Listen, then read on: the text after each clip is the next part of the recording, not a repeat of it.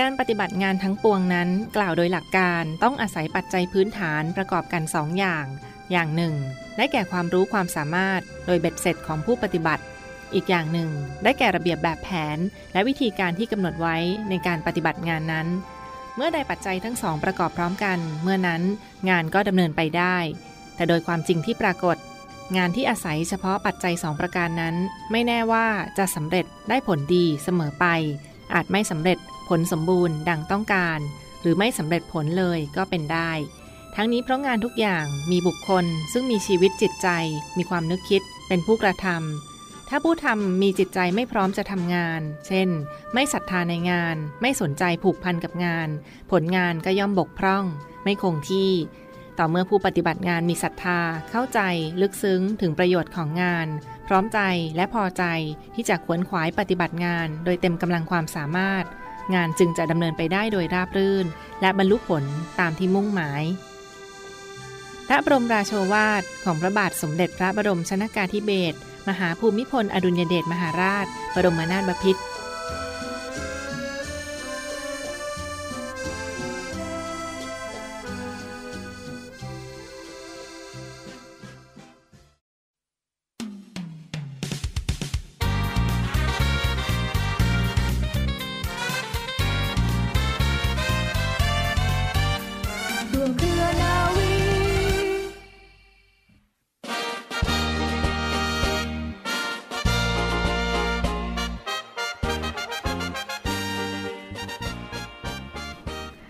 ก็สวัสดีคุณฟังทุกท่านค่ะขอต้อนรับคุณฟังทุกท่านเข้าสู่รายการร่วมเคนาวี กับเรื่องราวสาระความรู้และข่าวสารที่นำมาฝากคุณฟังกันเป็นประจำทุกวันอีกดีกันเช่นเคยค่ะ กับดิฉันเรือโทหญิงปณิสราเกิดผู้นะคะสำหรับเรื่องเล่าชาวเรือในวันนี้มีเรื่องราวของขยะทะเลมาฝากคุณฟังกันค่ะ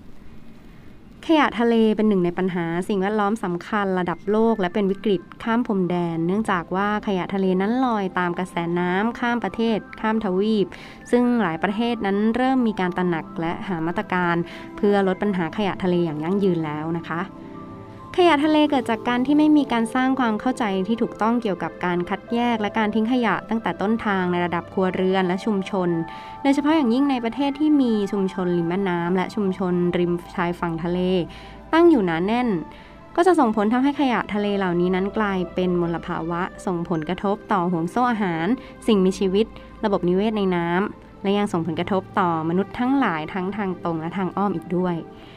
จากผลการศึกษาของ TDRI ค่ะ พบว่าประเทศไทยมีปริมาณขยะทะเลมากเป็นลำดับที่ 10 ของโลก จำแนกได้เป็นปริมาณขยะพลาสติกที่มีการจัดการที่ไม่ถูกต้องรวม 1.03 ล้านตันต่อปี โดยส่วนหนึ่งเป็นขยะทะเลพลาสติกที่รั่วไหลลงสู่ทะเลประมาณ 0.41 ล้านตันต่อปีเลยทีเดียว ขยะส่วนใหญ่นั้นเป็นขยะพลาสติกที่คิดเป็น 12%นะคะ กล่องโฟม 10%ห่ออาหาร 8%ถุงก๊อบแก๊ป 8%ขวดแก้ว 7%ขวดพลาสติก 7%แล้วก็หลอดดูดอีก 5%ค่ะ ที่ผ่านมานั้นรัฐบาลเนี่ยได้มีส่วนผลักดัน แล้วก็กำหนดให้ปัญหาขยะทะเลเป็นวาระแห่งชาติ มีการตั้งเป้าหมายลดขยะทะเลให้ได้อย่างน้อย 50%ภายในปี 2570 โดยมีความพยายามใช้หลากหลายมาตรการทั้งในเชิงรุกและเชิงรับ อย่างเช่น การผลักดันการทดลอง เก็บค่าใช้ถุงพลาสติกในราคาเริ่มต้น 1.50 ถึง 2 บาท การออกมาตรการลดปริมาณขยะที่เหมาะสมกับแต่ละกลุ่มเป้าหมายค่ะ การผลักดันวิจัยและสำรวจข้อมูลขยะทะเล การจัดทำและพัฒนาระบบฐานข้อมูลขยะทะเล การสนับสนุนโครงการอาสาสมัครเก็บขยะใต้ทะเลควบคู่ไปกับการแก้ไขปัญหาต้นทาง คือการไม่สร้างขยะใหม่เพิ่ม ภาครัฐและหน่วยงานที่เกี่ยวข้องนั้นได้มีการดำเนินการเชิงรุกในพื้นที่ชุมชนชายฝั่งทะเลทั่วประเทศอย่างเร่งด่วน โดยเฉพาะอย่างยิ่งควรมีการจัดหามาตรการส่งเสริม และสร้างองค์ความรู้ให้กับชุมชนชายฝั่งทะเลในการคัดแยกขยะอย่างถูกวิธีและปลอดภัย ควบคู่ไปกับการสนับสนุน โครงสร้างพื้นฐาน อย่างเช่นถังขยะ และตำแหน่งจัดทิ้งขยะในชุมชน ตลอดจนต้องมีการจัดหาผู้เชี่ยวชาญ เฉพาะด้านเข้ามาให้ความรู้ด้วย กองทัพเรือเองก็ได้เล็งเห็นความสำคัญจากปัญหาขยะทะเลเช่นกันนะคะ จึงได้จัดกิจกรรมการเก็บขยะในทะเลนะ พื้นที่หาดน้ำใสอำเภอสัตหีบ จังหวัดชนบุรีอยู่เสมอมานะคะ โดยก็ได้รับความร่วมมือจากหน่วยงานราชการต่างๆ อย่างกรมประมง กรมเจ้าท่า กรมทรัพยากรทางทะเลและชายฝั่ง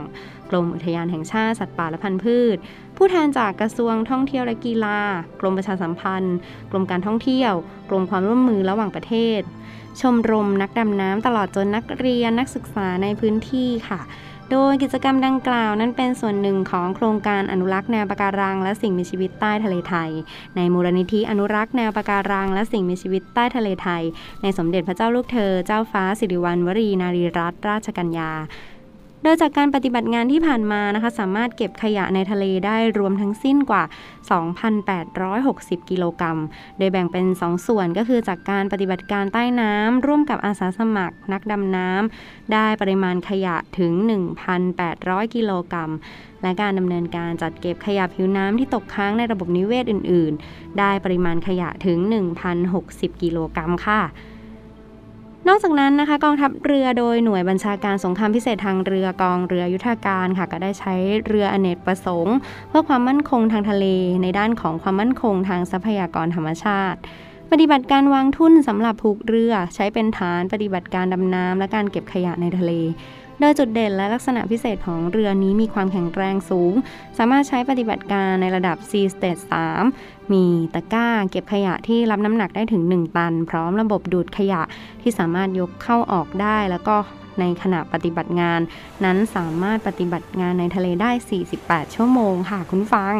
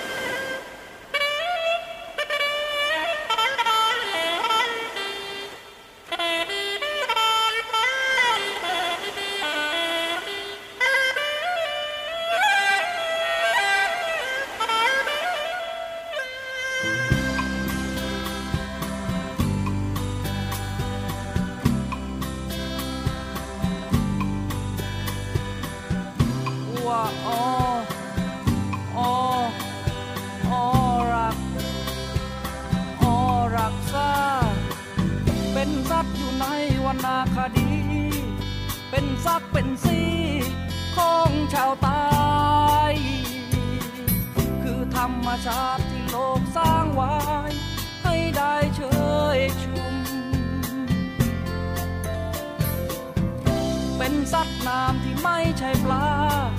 และชอบกินหญ้าในทะเล เลี้ยงลูกด้วยนมเหมือนชาวตังเก พึ่งพาทะเลเหมือนกันเมือ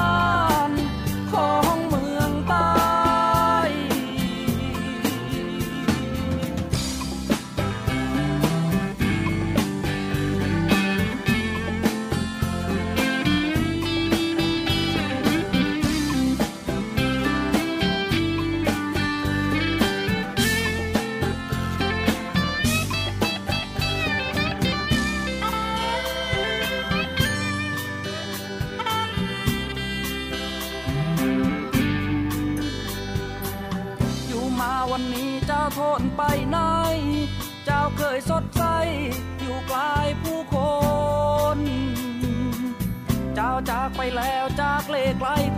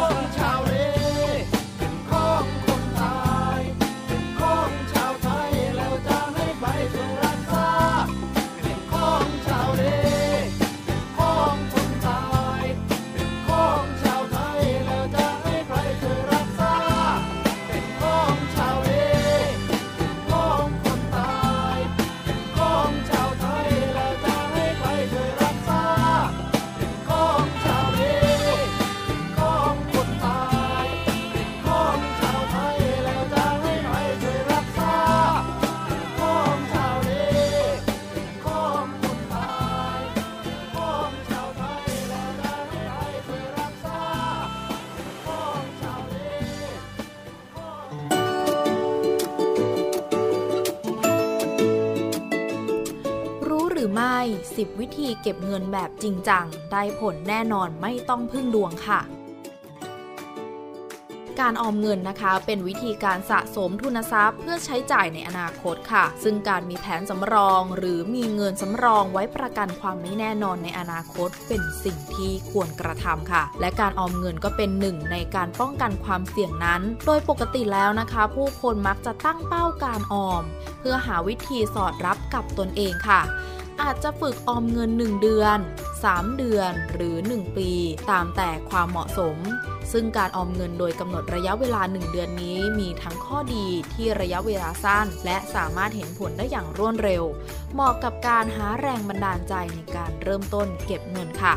วิธีการเก็บเงินที่เห็นผลใน 1 เดือนนะคะ มีดังนี้ค่ะ ข้อแรกเลยคือเก็บเฉพาะแบงก์หรือเหรียญที่กำหนดค่ะ วิธีนี้นะคะได้รับความนิยมกันมากค่ะ การงดใช้แบงก์หรือเหรียญบางชนิดนะคะ เช่นบางคนไม่ใช้แบงค์50 บาท หรือได้รับแบงค์50 บาทมาจะต้องเก็บเท่านั้น หรือบางคนอาจจะเลือกเก็บเหรียญ10 แทนก็ได้ค่ะ ข้อดีนะคะจดจำง่ายค่ะ ไม่มีข้อกำหนดตายตัว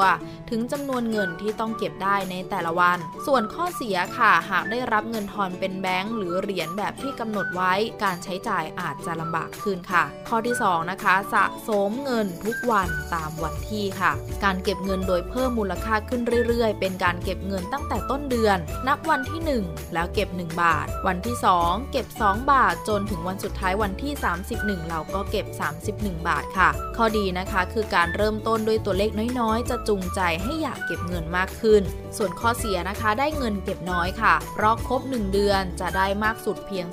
470 บาท เหมาะกับการเก็บครึ่งปีหรือรายปีมากกว่าค่ะ ข้อที่ 3 ค่ะกำหนดเงินเก็บตามเหตุการณ์ วิธีนี้นะคะได้รับความนิยมกันเป็นอย่างมากค่ะสำหรับคนที่มีแรงบันดาลใจในบางอย่างนะคะ เช่น ชื่นชอบศิลปินหรือดารา จึงมีการกำหนดเงินเก็บ อ้างตามการปรากฏตัวตามสื่อต่างๆ เช่น ออกงานใหญ่ๆ เราจะเก็บ 100 บาท โพสต์ status ลงบนสังคมออนไลน์ก็จะเก็บ 120 บาทเป็นต้นค่ะ ข้อดีนะคะคือเป็นการสร้างแรงบันดาลใจในการออม ควบคู่ไปกับการติดตามสิ่งที่ชอบไปพร้อม ๆ กัน ส่วนข้อเสียคือไม่สามารถกำหนดเงินออมได้ค่ะ บางครั้งอาจต้องออมเงินเป็นจำนวนมาก ในขณะที่บางคราวอาจไม่ได้ออมเงินเลยนั่นเองค่ะ ข้อที่ 4 ค่ะ คือการให้เงินรายวันตัวเอง การจำกัดรายจ่ายของตัวเองจะช่วยให้การใช้จ่ายในแต่ละวันน้อยลงค่ะ โดยต้องมีการวางแผนตั้งแต่เงินเดือนออก แล้วตัดแบ่งส่วนที่ต้องการเก็บออมไว้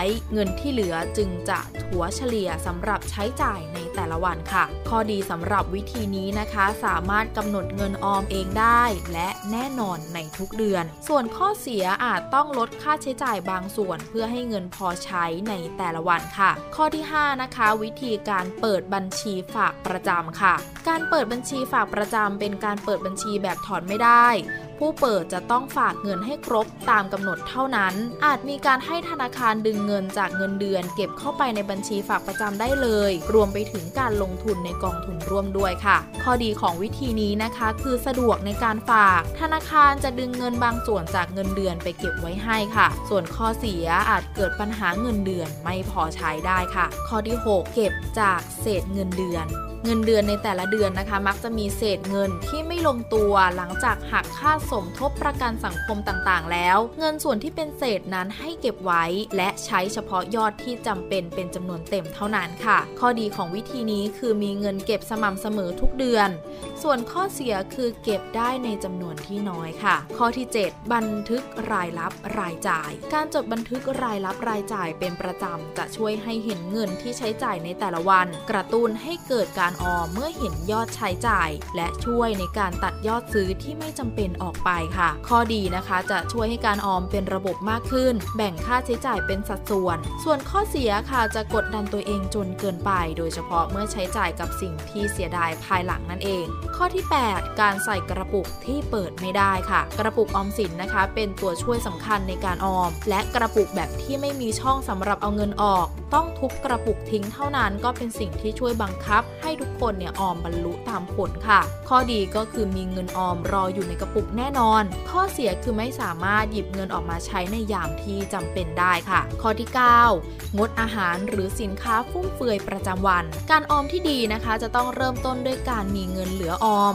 การจะทำให้เงินเหลือจึงจำเป็นต้องจัดค่าใช้จ่ายที่ไม่จำเป็นออกไป มีการลดค่าใช้จ่ายในบางส่วนโดยมากนะคะ มักเลือกลดอาหารทานเล่นนั่นเอง เช่น ลดกาแฟเหลือเพียงวันละแก้ว หรืองดขนมขบเคี้ยวตอนพักกลางวันค่ะ ข้อดีคือประหยัดค่าใช้จ่ายมากขึ้นทำให้เงินออมมากขึ้น ข้อเสียคือรู้สึกการใช้จ่ายไม่คล่องมือ เพราะเกิดการตัดการใช้จ่ายบางส่วนทิ้งไปนั่นเอง และข้อสุดท้ายนะคะ คือข้อที่ 10 เพื่อเวลาตัดสินใจก่อนซื้อของค่ะก่อนจะตัดสินใจซื้อสินค้ามูลค่าสูงสักชิ้นหนึ่งควรต้องให้เวลาในการทบทวนเสียก่อนนะคะ เมื่อแน่ใจว่าอยากได้จริง ๆ จึงค่อยซื้อ รวมถึงมองหาโปรโมชั่นทั้งของทางร้านเอง และโปรโมชั่นของบัตรเครดิต รวมถึงโปรโมชั่นบัตรสมาชิกต่างๆ เพื่อให้ใช้จ่ายได้ถูกลงนั่นเองค่ะ ข้อดีคือการซื้อของจะได้สิ่งของที่อยากได้จริง ๆ ไม่ค่อยซื้อของมาทิ้งเฉยๆนะคะ ส่วนข้อเสียคือต้องใช้ความอดทนและหักห้ามใจระหว่างพิจารณา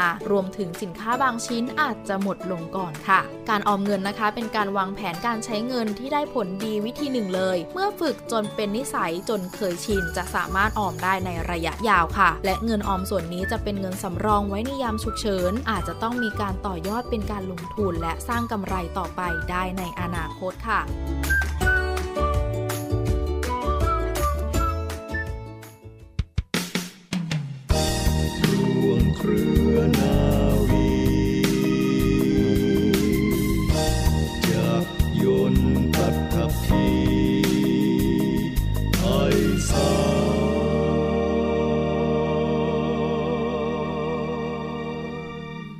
ต่อเนื่องกันที่อีกหนึ่งเรื่องราวสุขภาพมาฝากคุณฟังกันนะต้องขอขอบคุณข้อมูลจากในส่วนของกรมอนามัยที่ออกมาแนะนำด้วยความห่วงใยพี่น้องประชาชนในสภาพอากาศที่อาจจะเปลี่ยนแปลงบ่อยในบางพื้นที่นะคะกรมอนามัยออกมาแนะนำดูแลสุขภาพด้วย 7 วิธีการปรับตัว รับสภาพภูมิอากาศเปลี่ยนแปลงค่ะ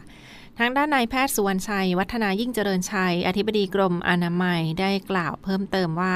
จากความเปลี่ยนแปลงของสภาพภูมิอากาศทั้งเดี๋ยวร้อนเดี๋ยวหนาว หรือฤดูฝนที่เปลี่ยนแปลงไป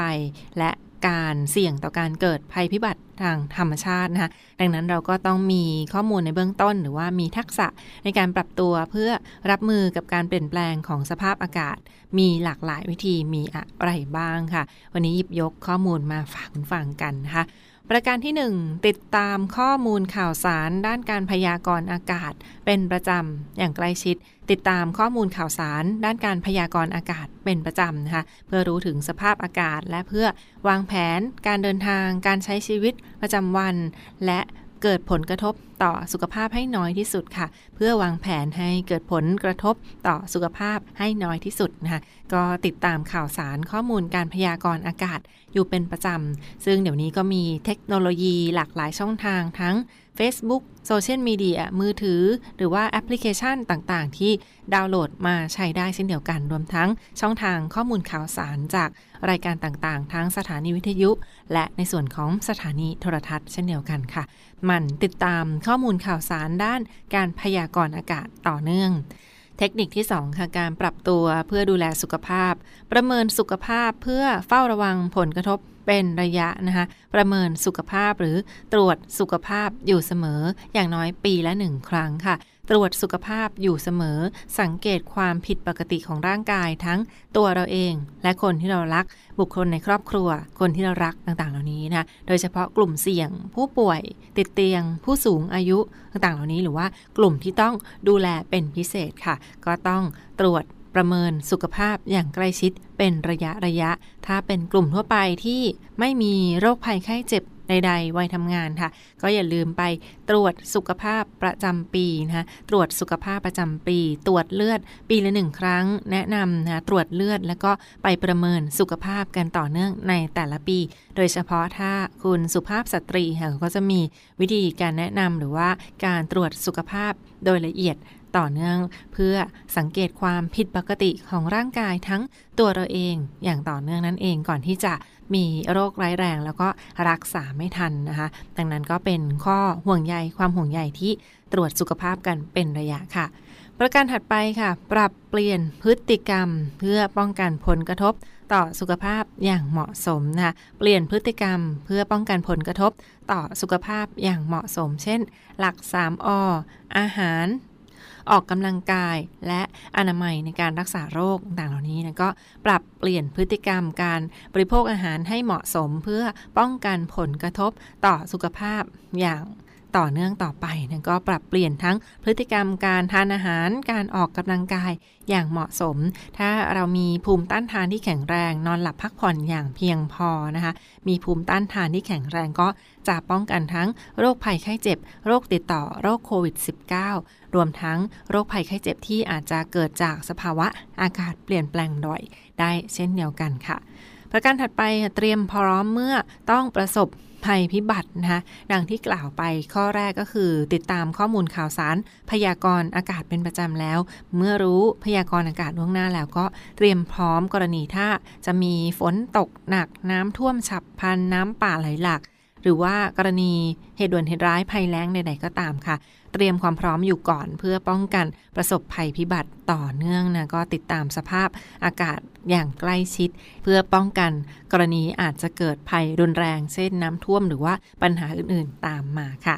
และเทคนิคถัดไปค่ะเป็นการดูแลสภาพแวดล้อมให้เหมาะสมเหมือนฟังคะ การปลูกต้นไม้ในบ้านนะในพื้นที่รอบบ้าน สร้างพื้นที่สีเขียว เพื่อลดปัญหาโลกร้อน ปัญหาเรือนกระจก ลดอุณหภูมิ รอบๆบบ้านให้ร้อนน้อยลงนะคะดูแลสภาพแวดล้อมในบ้านหรือว่าที่อยู่อาศัยของเราให้เหมาะสม เช่น การปลูกต้นไม้นะคะแล้วก็การลดพลังงานสกปรกเช่น พลังงานรถยนต์ หรือว่าพลังงานเครื่องจักรต่างๆ ที่อาจจะเกิดมลลพิษทางอากาศได้เช่นเดียวกันค่ะดูแลสภาพแวดล้อมให้เหมาะสมเพื่อลดความเสี่ยงของสภาพอากาศเหล่านี้ช่วยกันคนละไม้คนละมือนะเพื่อลดปัญหาสิ่งแวดล้อมรอบๆตัวเรา และประการสุดท้ายค่ะ ใช้พลังงานสะอาด ลดการใช้พลาสติก และก็หันมาใช้พลังงานสะอาดให้มากยิ่งขึ้นนะคะนั่นก็เป็นประเด็นในส่วนของ การดูแลแบบองค์รวมค่ะ ถ้าลดปัญหาเล็ก ๆ น้อยๆ ก็จะเสี่ยงลดความเสี่ยงต่อการเกิดปัญหาใหญ่ ๆ ตามมา ดังนั้นก็ใช้พลังงานสะอาดให้มากขึ้น ลดการใช้พลาสติกนะเพื่อลดปัญหาความเปลี่ยนแปลงของสภาพอากาศที่อาจจะ คาดเดาไม่ได้นั่นเองค่ะ ทั้งหมดคือเรื่องราวความห่วงใยที่มาฝากคุณฟังกันในวันนี้ต้องขอขอบคุณข้อมูลดีๆ จากในส่วนของกรมอนามัยนะที่ออกมาแนะนำการปรับตัวตามสภาพภูมิอากาศที่อาจจะเปลี่ยนแปลงค่ะรู้เท่าทันเพื่อระวังสุขภาพตัวเราเองและคนที่เรารักอีกหนึ่งความห่วงใยจากทางรายการในช่วงนี้ค่ะ และทั้งหมดคือเรื่องราวข่าวสารที่มาฝากทุกท่านกันในช่วงนี้นะติดตามรับฟังย้อนหลังกันได้เช่นเดียวกันที่ช่องทางของ Facebook Fanpage หรือช่องทางของแอปพลิเคชัน เสียงจากฐานเรือพอดแคสต์และ Spotify วันนี้เวลาหมดหมดเวลาลงแล้ว ลาทุกท่านกันไปก่อน สวัสดีค่ะ